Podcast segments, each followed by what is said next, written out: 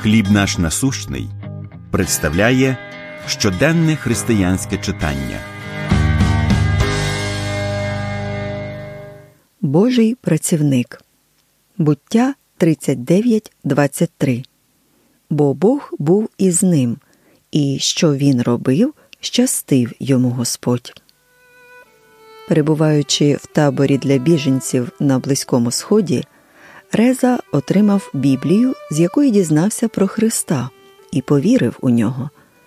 У його першій молитві були такі слова: «Зроби мене своїм працівником». Коли молодий чоловік покинув табір, Бог відповів на цю молитву, надіславши йому роботу в агентстві з надання допомоги. Так Реза знову потрапив у табір, але тепер уже для того, щоб служити людям, яких він знав і любив.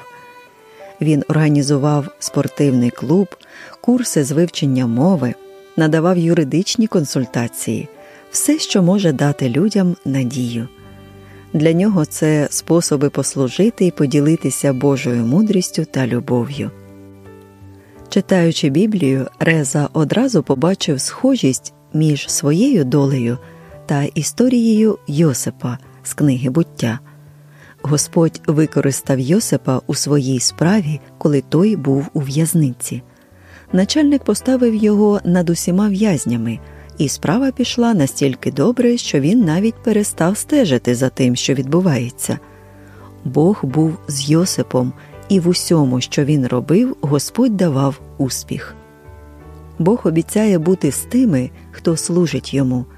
Незалежно від того, що з нами відбувається, якщо ми опиняємося у в'язницях, в прямому чи переносному сенсі, стикаємося з труднощами, вимушеним переселенням чи душевним болем, він ніколи не залишить нас.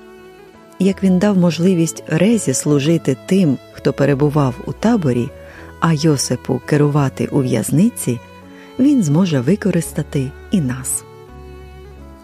Чи було у вашому житті щось схоже на те, що сталося з Йосипом та Резою? Як історія Йосипа допомагає нам більше покладатися на Бога? Помолимось.